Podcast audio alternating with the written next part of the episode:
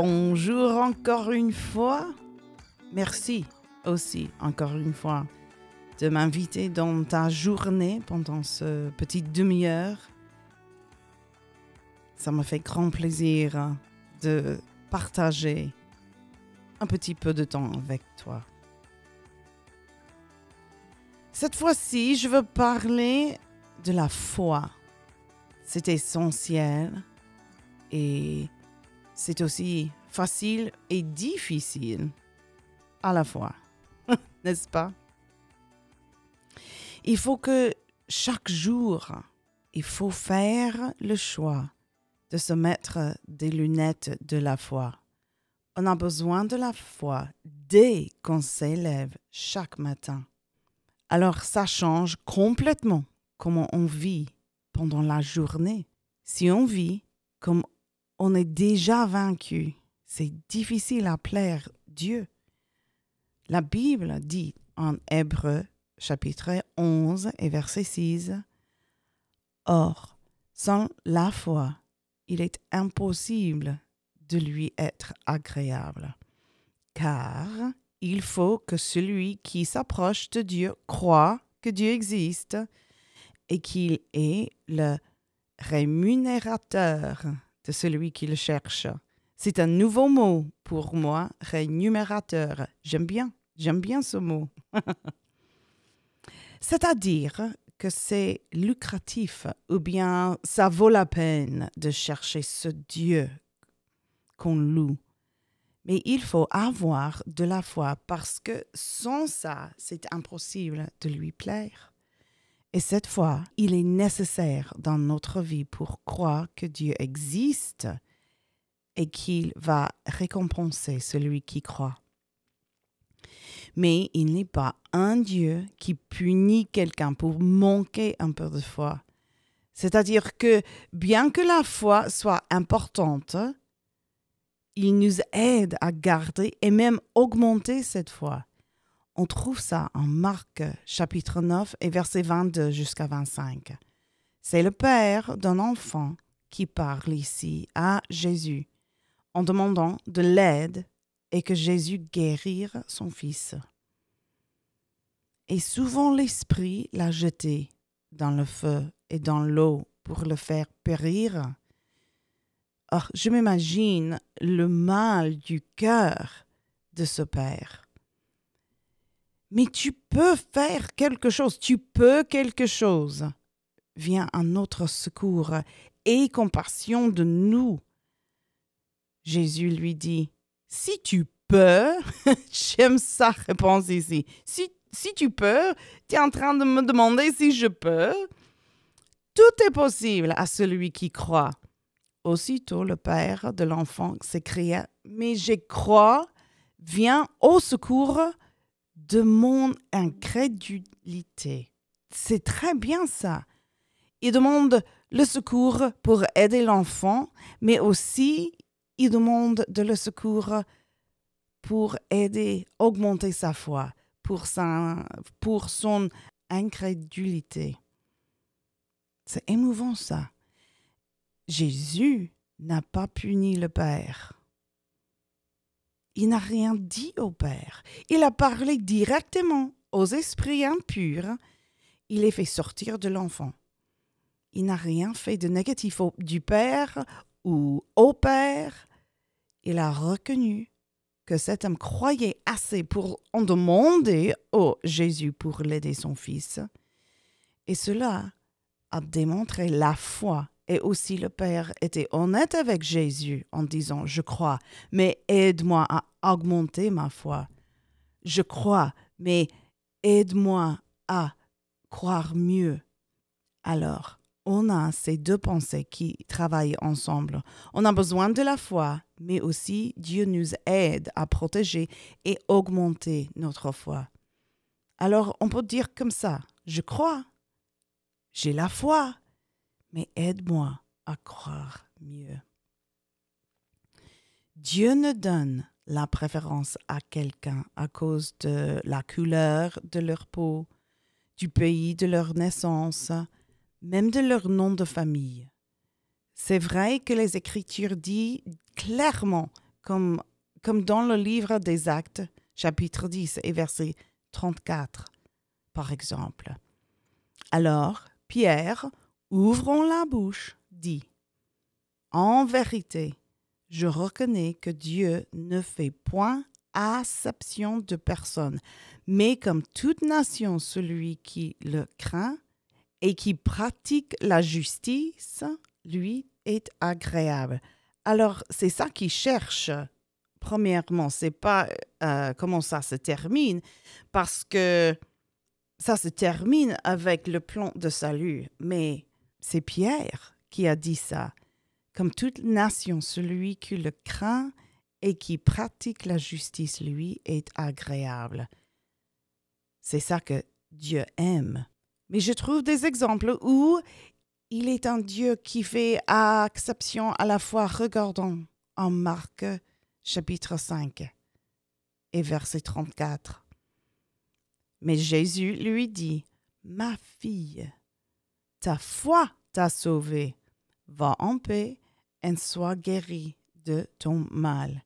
Il a dit ça à la fille qui a touché ses vêtements parce qu'elle avait tant de besoin d'être guérie. Il y a aussi un autre exemple à Luc chapitre 17 et verset 19. Puis il a dit, Lève-toi, va, ta foi t'a sauvé. C'est Jésus qui parle encore. Il, il parle au seul lèpre qui soit rentré à remercier à Jésus après qu'il soit guéri. Il y a beaucoup plus d'autres exemples. Je ne veux pas parler de ça pour faire la tristesse ou la condamnation à toi. Au contraire, je dis ça pour expliquer que le Seigneur, l'Éternel, nous regarde et cherche notre foi. Alors cette semaine, j'ai envie de faire augmenter notre foi, d'encourager ceux qui sont peut-être euh, un peu découragés ou ils ont vu un peu de manque de foi. C'est très important de faire une espèce de journal pour s'en souvenir des miracles que Dieu a fait dans ta vie. Je vais l'admettre, je ne suis pas très bien à ça. Je suis en fait euh, mauvaise à ça. J'aimerais bien si j'étais mieux. Euh, surtout quand j'étais plus jeune, parce qu'il y a beaucoup de choses qui, qui s'est passé dans ma vie que j'ai pas écrit. Et je veux m'en souvenir quand j'ai 99 ans. je suis en train de euh, m'en souvenir de ma vie avec Jésus. Je veux pouvoir m'en souvenir de même des petites choses qu'il a fait dans ma vie. Regarde ce qu'il a dit à Jérémie en chapitre 30 et verset verset 2. Ainsi parle l'Éternel, le Dieu d'Israël. Écris dans un livre toutes les paroles que je t'ai dit. Ça fait deux choses. Hein?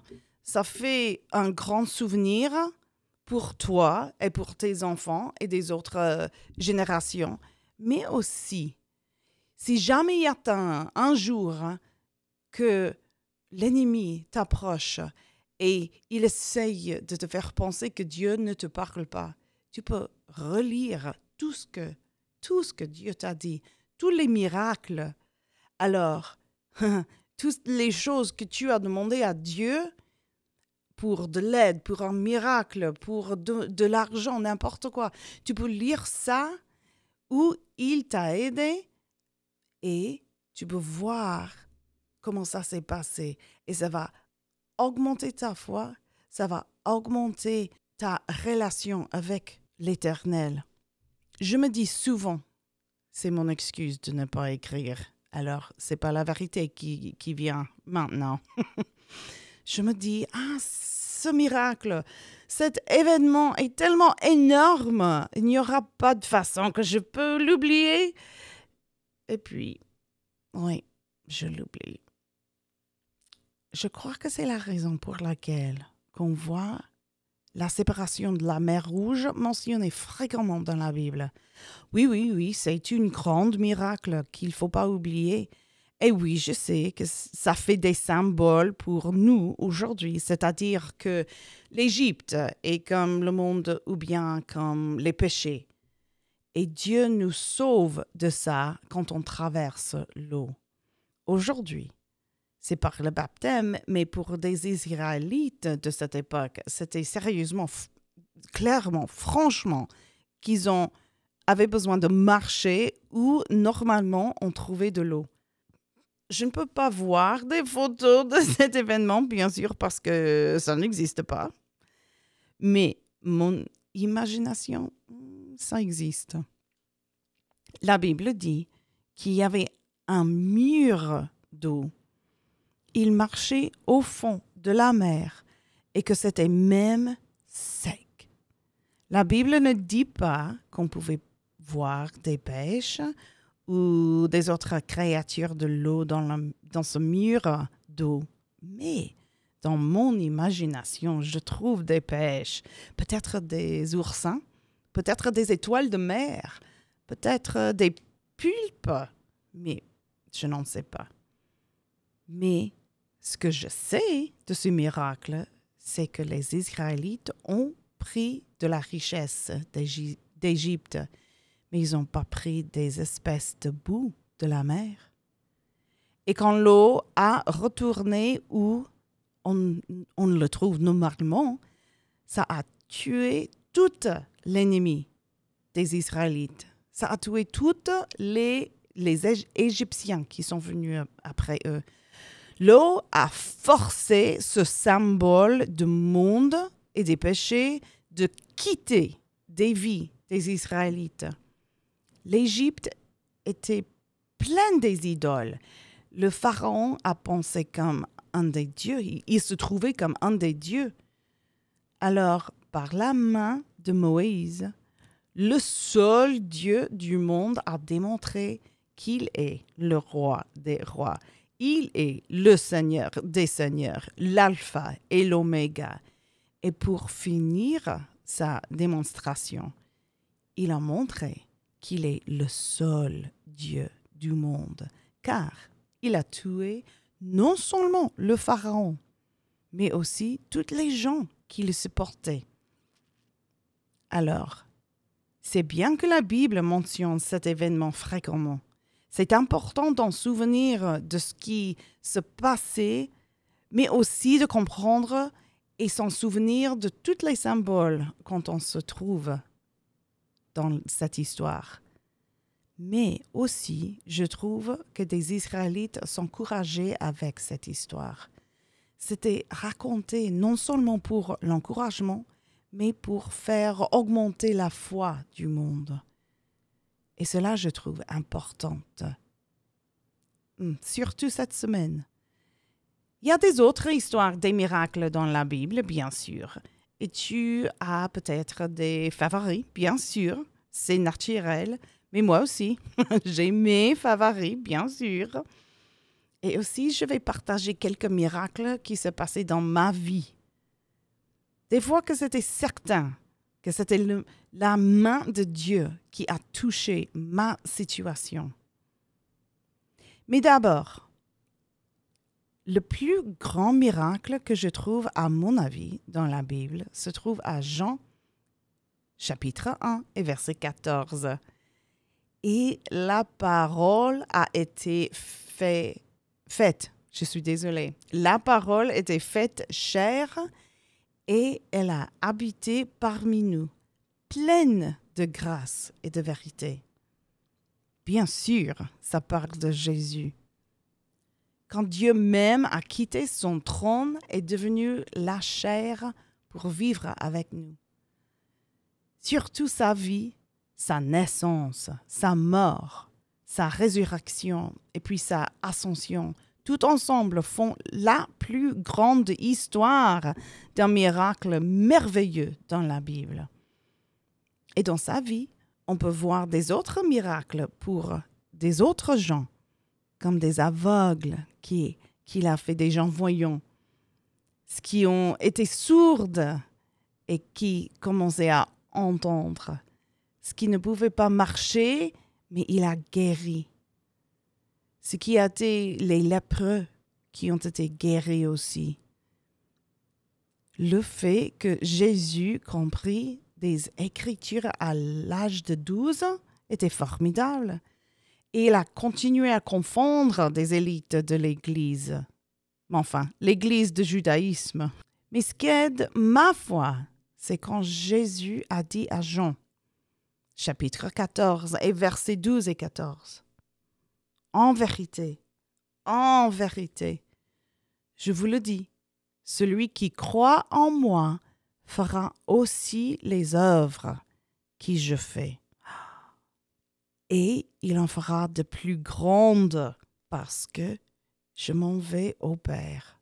Et tout ce que vous demanderez en mon nom, je le ferai, afin que le Père soit glorifié dans le Fils. C'est très important quand Jésus dit quelque chose deux fois. C'est comme il est en train de mettre une grande flèche de néon qui clignote pour attirer notre attention à ce que suit. Alors c'est très important qu'on comprend, qu'on voit pourquoi faire des miracles comme Jésus.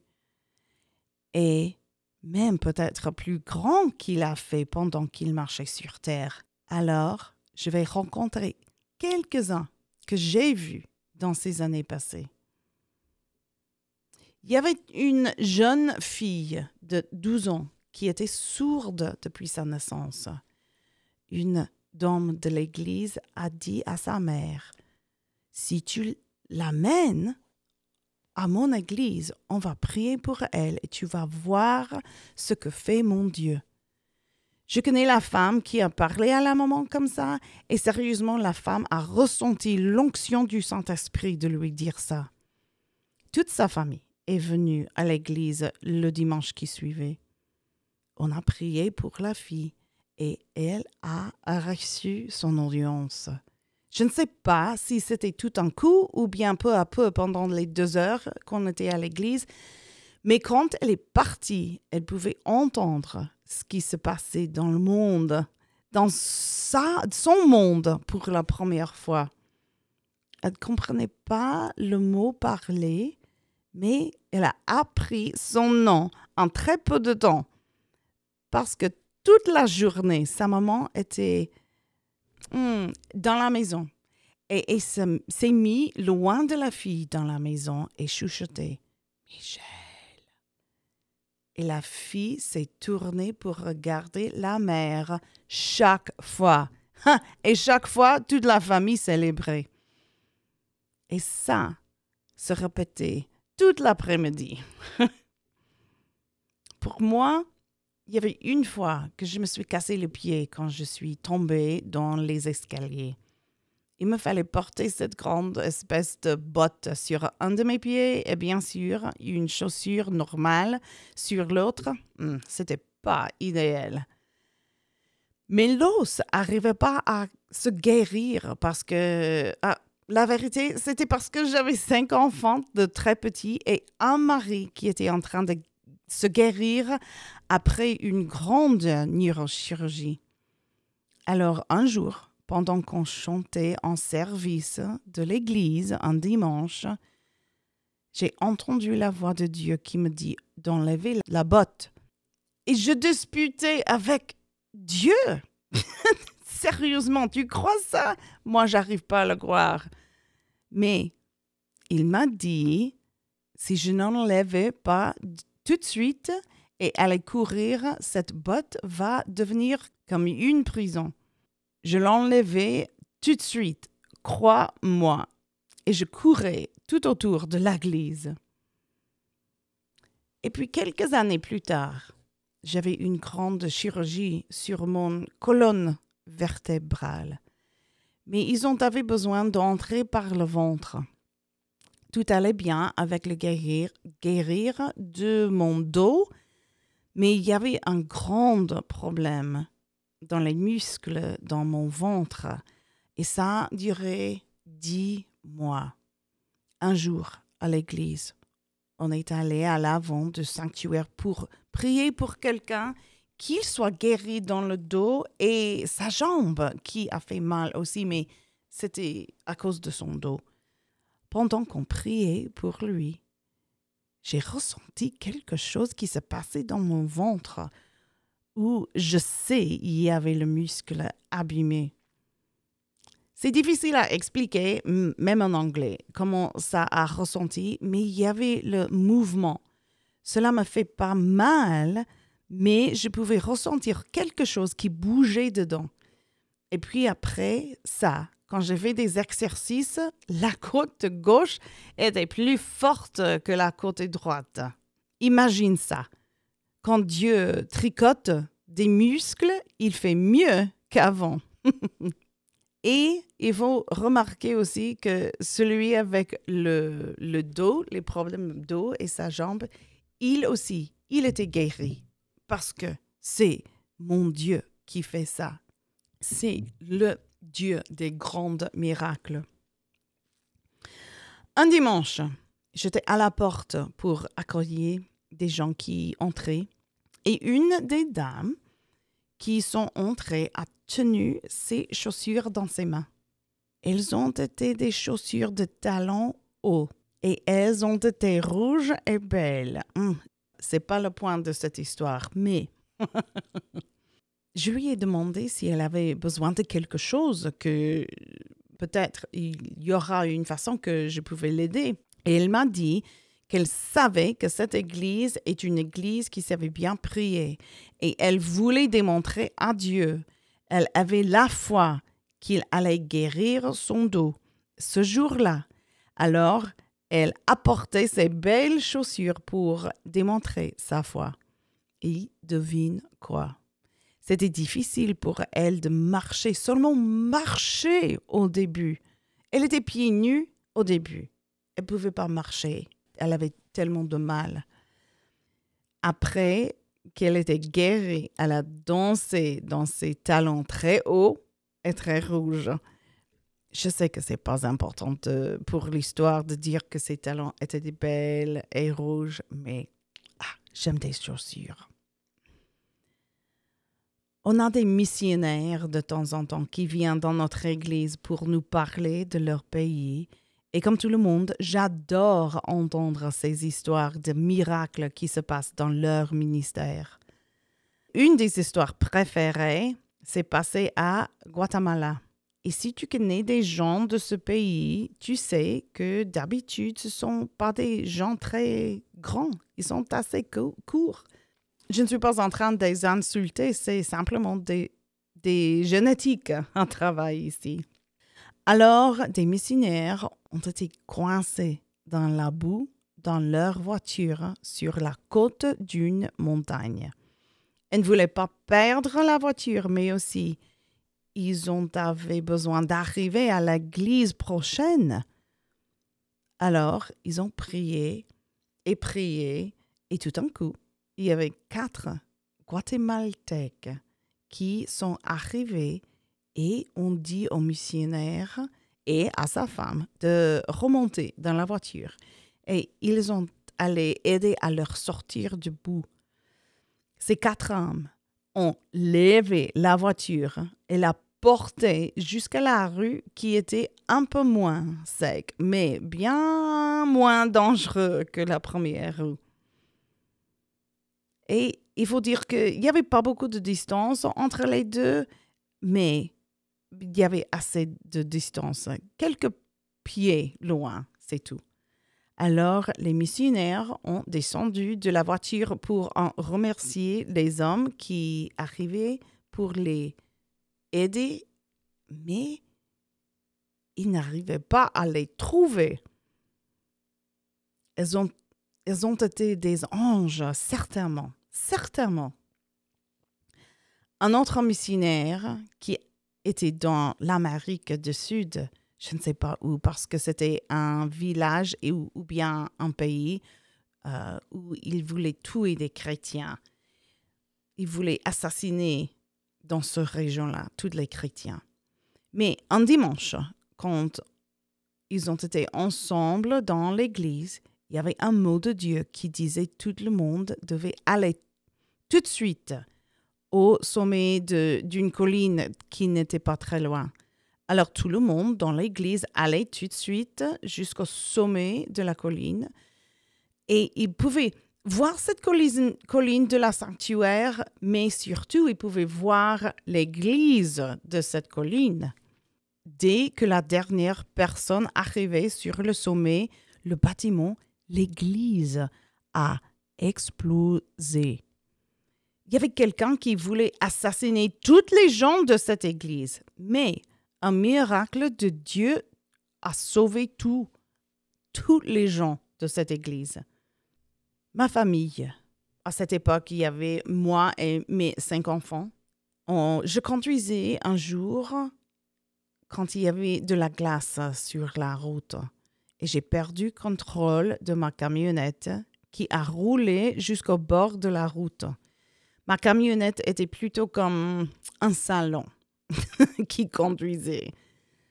Elle avait des fauteuils dedans et non des chaises. Il y avait même un téléviseur et une table. J'aimais, j'aimais, j'aimais cette camionnette. Il y avait des fenêtres partout et chaque fenêtre avait des rideaux et c'était très, très belle dedans. Mais ce jour-là, pendant que la camionnette se retournait et les pneus sont terminés en air, il n'y avait même pas une fenêtre qui se cassait. Cette camionnette avait plus de verre que de murs, mais rien ne se cassait sauf le toit. Quand on a terminé de rouler ou retourner, on a atterré avec la côte droite par terre et le toit était arraché de la véhicule. Ma ceinture de sécurité n'a pas marché et j'étais jetée partout dans l'avant de la camionnette. Je suis terminée au-dessous de mon fils et j'arrivais pas à comprendre comment trouver le haut. Ma tête, elle était tellement confondue, j'arrivais pas à savoir où est le bas, où est le haut, où est le droit, où est le gauche. Je m'excusais à mon fils et je disais, je suis vraiment désolée, mais je ne peux pas m'enlever parce que je ne sais pas quelle direction il faut aller. Et il m'a dit, ah, c'est pas grave, maman. C'est comme quand je joue au football américain et je suis en bas du pile des joueurs. Oh, aujourd'hui, je me demande si c'était une insulte, peut-être? Non, je ne crois pas. Mais une chose qui est certaine, c'est que ce jour-là, le bon Dieu nous a introduits au film à boule des anges. En anglais, on dit Angel Bubble Wrap. On a imaginé des anges en train d'emballer notre voiture, notre camionnette, tout de suite et très vite avec ce film à boule. Comme ça, il n'y avait pas de pièces de verre partout et aucun de mes enfants était blessé. Même pas le fils qui s'est mis comme un oreiller pour moi quand je suis arrêtée de tomber dans la voiture. On s'arrêtait de retourner avec assez de force que le toit était arraché, comme, comme j'ai dit, mais il n'y avait même pas une fenêtre cassée et surtout, aucun de mes enfants était blessé. J'espère que ces petites histoires te donnent l'encouragement. Mon Dieu est le même que le tien. Mon Seigneur est pareil partout dans le monde. On n'a qu'avoir besoin de la foi en lui et la confiance. Il veut faire ce qui est bien pour nous. Il prend des projets du diable, de l'ennemi, et les tourne pour nous donner l'avantage. Je les vois encore et encore dans ma vie et dans la vie des autres. Les Écritures sont remplies des promesses de Dieu qui vient de sa grâce et son amour, qu'il veut nous démontrer ça il veut nous démontrer sa grâce et son amour et bien sûr son pouvoir. Écoute, ce n'est pas qu'on a besoin d'une grande foi pour faire des miracles dans notre vie, parce qu'on a un grand Dieu. Mais regarde les, Écritures qui parlent de la graine de moutarde qui se trouve en Matthieu chapitre 17 et verset 20. C'est Jésus qui parle. C'est à cause de votre incrédulité, leur dit Jésus. Je vous le dis en vérité, si vous avez de la foi comme un grain de sénévé, vous diriez à cette montagne, transporte-toi d'ici là, et elle se transporterait. Rien ne vous serait impossible. Mais il parlait aux apôtres et il voulait les instruire qu'il faut augmenter et garder sa foi. Et bien sûr, tu connais l'histoire, tu sais qu'il parlait d'un démon et il parlait de la prière et le jeûne qu'il faut faire pour augmenter notre foi. On n'aime pas parler de ça peut-être parce que ça nous rappelle qu'il faut faire la prière et le jeûne. J'aime la prière. J'aime, j'aime communiquer avec l'Éternel. J'aime quand il s'assit près de moi. Je peux le ressentir. Je l'adore quand il chuchote quelque chose dans mon esprit qui m'aide, qui m'encourage. Quand il dit mon nom. Et puis il dit ce qu'il sait, j'ai besoin d'entendre. Mais de savoir qu'on a besoin seulement la foi comme un grain de sénévé pour faire bouger une montagne. C'est incroyable. Bien sûr, cette montagne peut symboliser n'importe quel problème ou faiblesse ou blessure ou maladie que tu affrontes chaque jour. C'est avec la foi que tu vas pouvoir réussir. Faut remarquer que cette graine de sénévé, quand c'est planté, devient une plante assez large pour un oiseau de faire un nid dedans. Pense de cela un peu moment, un petit moment. Je crois que Dieu a choisi cet exemple pour une raison. Il a fait exprès. La foi commence aussi comme un grain, mais ça peut agrandir comme un arbre. Bien que ça soit chez toi ou dans la vie de quelqu'un d'autre, on va voir des miracles. Je crois ça avec tout mon cœur et toute mon âme hmm, et tout mon être. On va voir des grands miracles ces jours-là. C'est peut-être dans le futur, mais c'est le, le futur qui vient tout de suite. C'est pas très loin de nous on est sur le précipice de quelque chose de merveilleux. Je le ressens dans mon esprit. Et la clé qu'on a tous besoin d'avoir dans notre poche, c'est la foi. Cette clé de foi, c'est l'outil qui va ouvrir la porte au miracle et des œuvres merveilleuses de Dieu. Alors cette semaine, j'ai fait allusion d'en mettre des lunettes deux fois. Non, c'est pas du tout la vérité. Je l'ai dit directement. Mais je ne sais pas beaucoup. Mais je n'ai pas beaucoup parlé de cette pensée après la mentionner. Je voulais augmenter la foi cette fois-ci. Je voulais créer des grandes lunettes de foi, comme grandes comme des lunettes de réalité virtuelle tu sais, des lunettes qui soient plutôt comme une masque. Et en fait, la semaine prochaine, c'est de ça que je vais parler. Quelles sont des lunettes de réalité? Et comment faire pour agrandir notre lunette de foi, nos lunettes de foi? Je vais donner des idées pratiques ou bien des habitudes que tu peux commencer à utiliser chaque jour avec ta foi pour l'aider à grandir. Mais entre-temps, je veux que tu saches que c'est ma prière et mon désir qu'on puisse tous persévérer dans l'enseignement des apôtres, dans la communion fraternelle, dans la fraction du pain et dans les prières.